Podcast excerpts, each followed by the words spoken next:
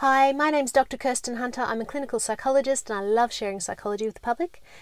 Let's go. So, today I want to talk about domestic violence. A lot of people believe or, you know, talk as if the domestic violence cycle is just going to continue and that it's kind of inevitable. And that's just not true. And it bothers me when I hear this. The truth is that, yes, there is a cycle. And the cycle is that the person has received abuse and neglect, and they have developed a habit where that is familiar to them.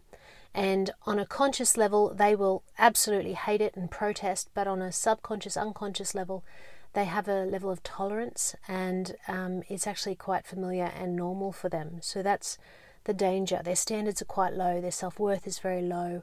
They don't believe that they deserve to be treated well from um, more high functioning people. That actually makes them really scared that inevitably the person's going to leave them or realize they're not worthy. And so they're actually attracted to further abuse cycles. But here's the thing plenty of people learn about this, plenty of people learn what has um, happened with regard to somebody has mistreated them, that it's not okay what has happened, how they haven't had the skill set of having enough self worth to have a standard, or the boundaries or the communication, or just to leave the situation early rather than um, getting into a position where they're really overcommitted and it's hard to leave. So, a lot of people have been in domestic violence situations and then they learn exponentially about themselves and they learn to become really skilled at observing people that want to take, that want to abuse, that want to neglect, and they actually become really powerful advocates.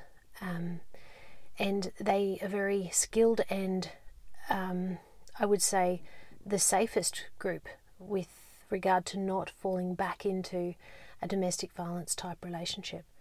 So it's not true that people are inevitably going to repeat the cycle. Not at all. It depends whether or not they've stopped, stopped and learnt about themselves.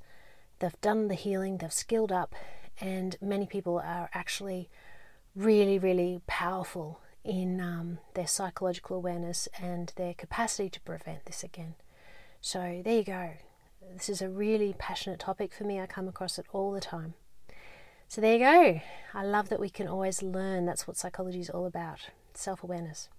All right. Uh, if you want to catch me online, Facebook and Instagram, Kirsten Hunter AU, and the website Kirsten Hunter Author. All right. Thank you.